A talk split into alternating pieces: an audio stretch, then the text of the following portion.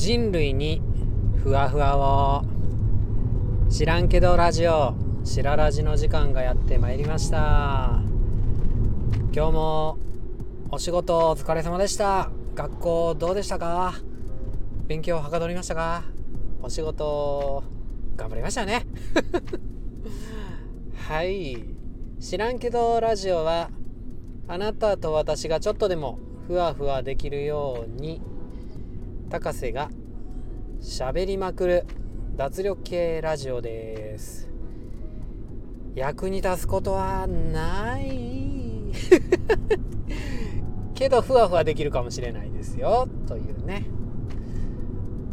はい、えー、新着フォロワーさんの紹介をいつも、えー、冒頭にさせてもらいますので、えー、どんどんフォローしてください。よかったら今回紹介させていただきますのはスタジオひとときのコズさん、フォローありがとうございます。これからよろしくお願いします。新しい仲も増えた、イエーイ。では知らんけど本編、えー、今日は聞いてくれてるあなたがどんな状況か考えると、あなたはどんな状況で聞いてくれてるのと、えー、どういうパターンで聞いてくれてるのかなのさんぼんですあ、ごめんなさい、ちょっとサザエさん風に言いたかったんですけど結局実はいっぽんですね、えー、聞いてくれてる人の状況を考えてみるっていうお話です。あの家にねえ帰ったらふわーって子供が来てお父さんお父さん今日ね今日ね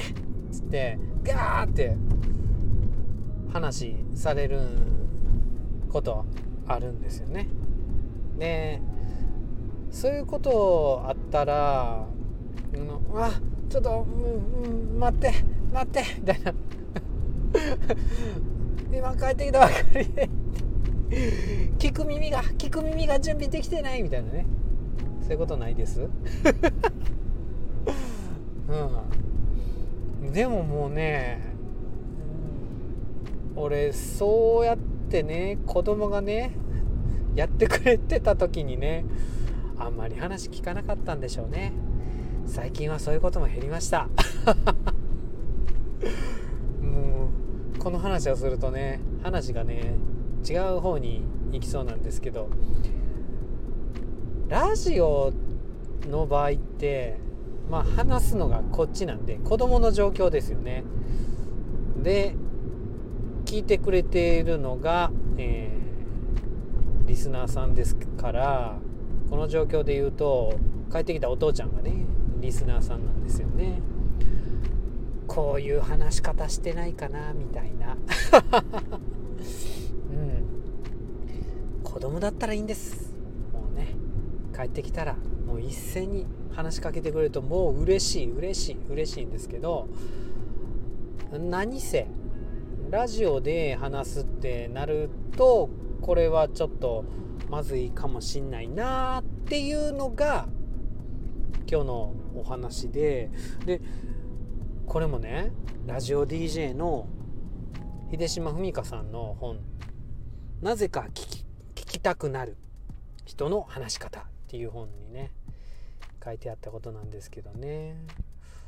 あのやっぱプロって違うなって、うん、当然ラジオなので放送する時間とか決まってるじゃないですか。で朝の放送だったら元気はつらつの声でお届けしようって、で夕方ろくじからくじまでのさんじかんの放送だったとしたら、えー、テンポよくでそんなにゆっくりならず、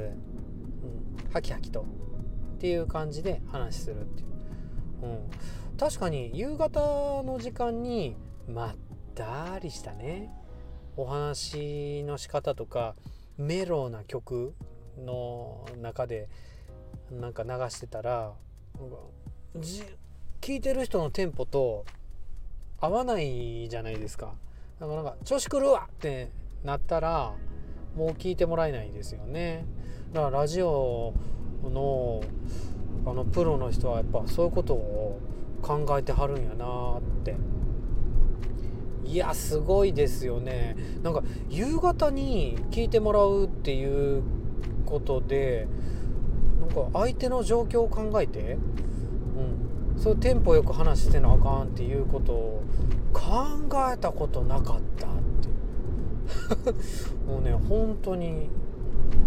で、朝もなんか元気はつらつのね声でやっぱりなんか行く気せえへんわみたいな風になってらっしゃるところをなんかそれこそねおはようございますみたいな感じやったらあーもうあ聞いて余計テンション下がるわって、ね、なりますよね。うん、だからそこに合わせていくっていうのがなんかプロの技なんやなと思って、うん、新しい尺度としてね考えられますよね。ただなんかポッドキャストとかあのこれ録音してるのスタイフっていうアプリなんですけどもっていうとやっぱりいろんな状況で聞いていただくっていうことになるんでなかなかねあなたがどんな状況で聞いてるかっていうのを設定しづらいんですけども一応放送がごじさんじゅうはっぷん流すっていう感じになってるんで朝のごじさんじゅうはっぷんと夕方のごじさんじゅうはっぷんなんでまあ朝のごじさんじゅうはっぷんにねいきなり聞いてくれる人ってそんないないんですけどもしかしたらね朝の通勤で聞いてくれる人が多いっていう想定やったらハキハキしないといけないかなって。そして朝晩知らんけどラジオって歌ってますもんね。だから朝晩の方は元気はつらついかなあかんなって。でこの知らんけどラジオは夜晩なんですけども夕方のごじさんじゅうはっぷんやから結構今まで迷路っていうかねおっとりした感じで話してたんですけどえそう感じなかったそんな風に感じなかった、うん、お疲れ様でしたみたいな感じでねゆっくり始めてるつもりになったんですけどでも夕方のねご飯作りながらとかね旦那さん待っててみたいなちょっと、えー、仕事帰りの車の運転中とか、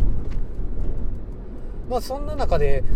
まあ待ってたりして安全運転していただくっていうのもいいんですけど眠くなってしまったりしてもあれですし夕方っていうとやっぱりねふみかさんの言う通り結構テンポよくポンポンと話した方がいいんじゃないかなみたいな風に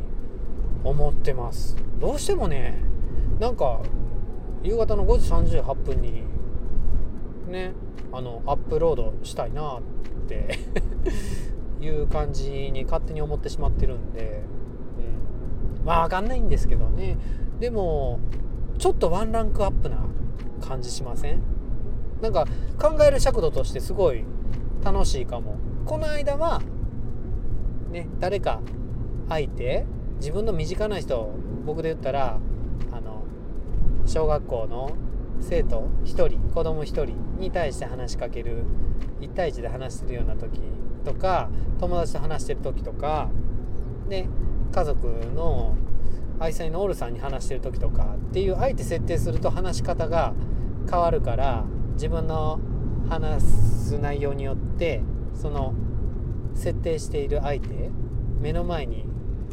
いてもらう相手を変えていくといいかもしれないっていう話だったんですけど今度はそのさらに相手の状況仕事帰りで疲れて帰ってきてる相手に聞かすんか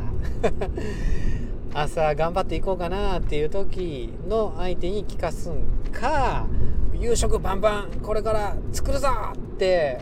テンポアップしてる時の相手に聞かすのかね。結局ラジオと一緒でこれもながら聞きしてもらうような放送なのでそれを考えていく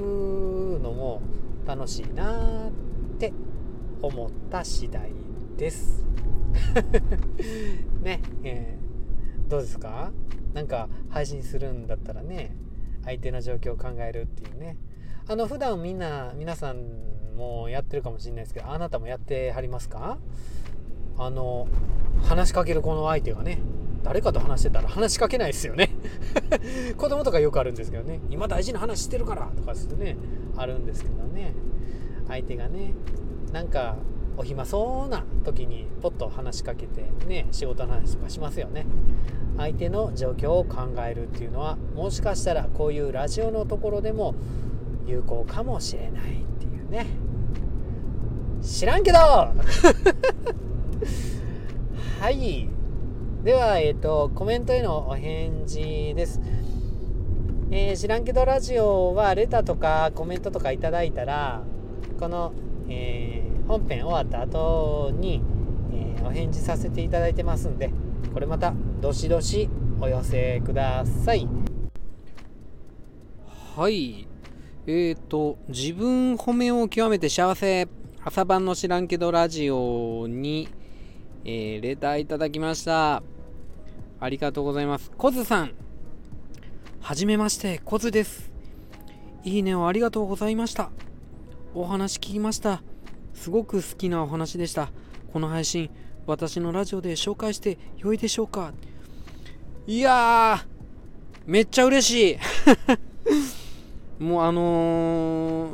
えー、もうぜひよろしくお願いします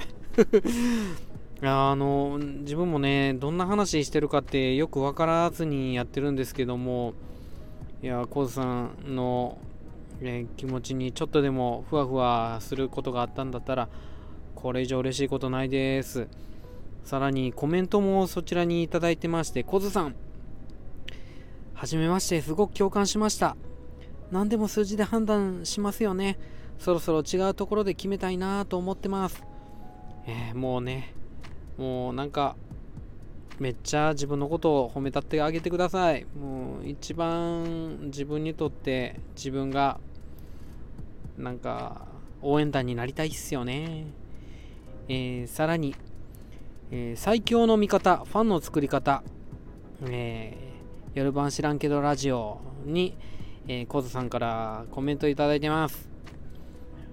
おはようございます。自分を味方に、いい話すぎて泣いてしまってます。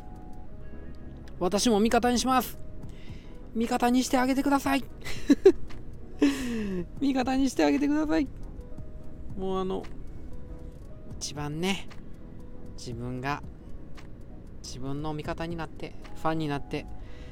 それで支えてあげましょうコズさん、本当にありがとうございました。えー、それでは知らんけどラジオお開きの時間になりました。皆さん本当にいつも支えていただいてありがとうございます。それでは皆さん、さようなら、バイバーイ。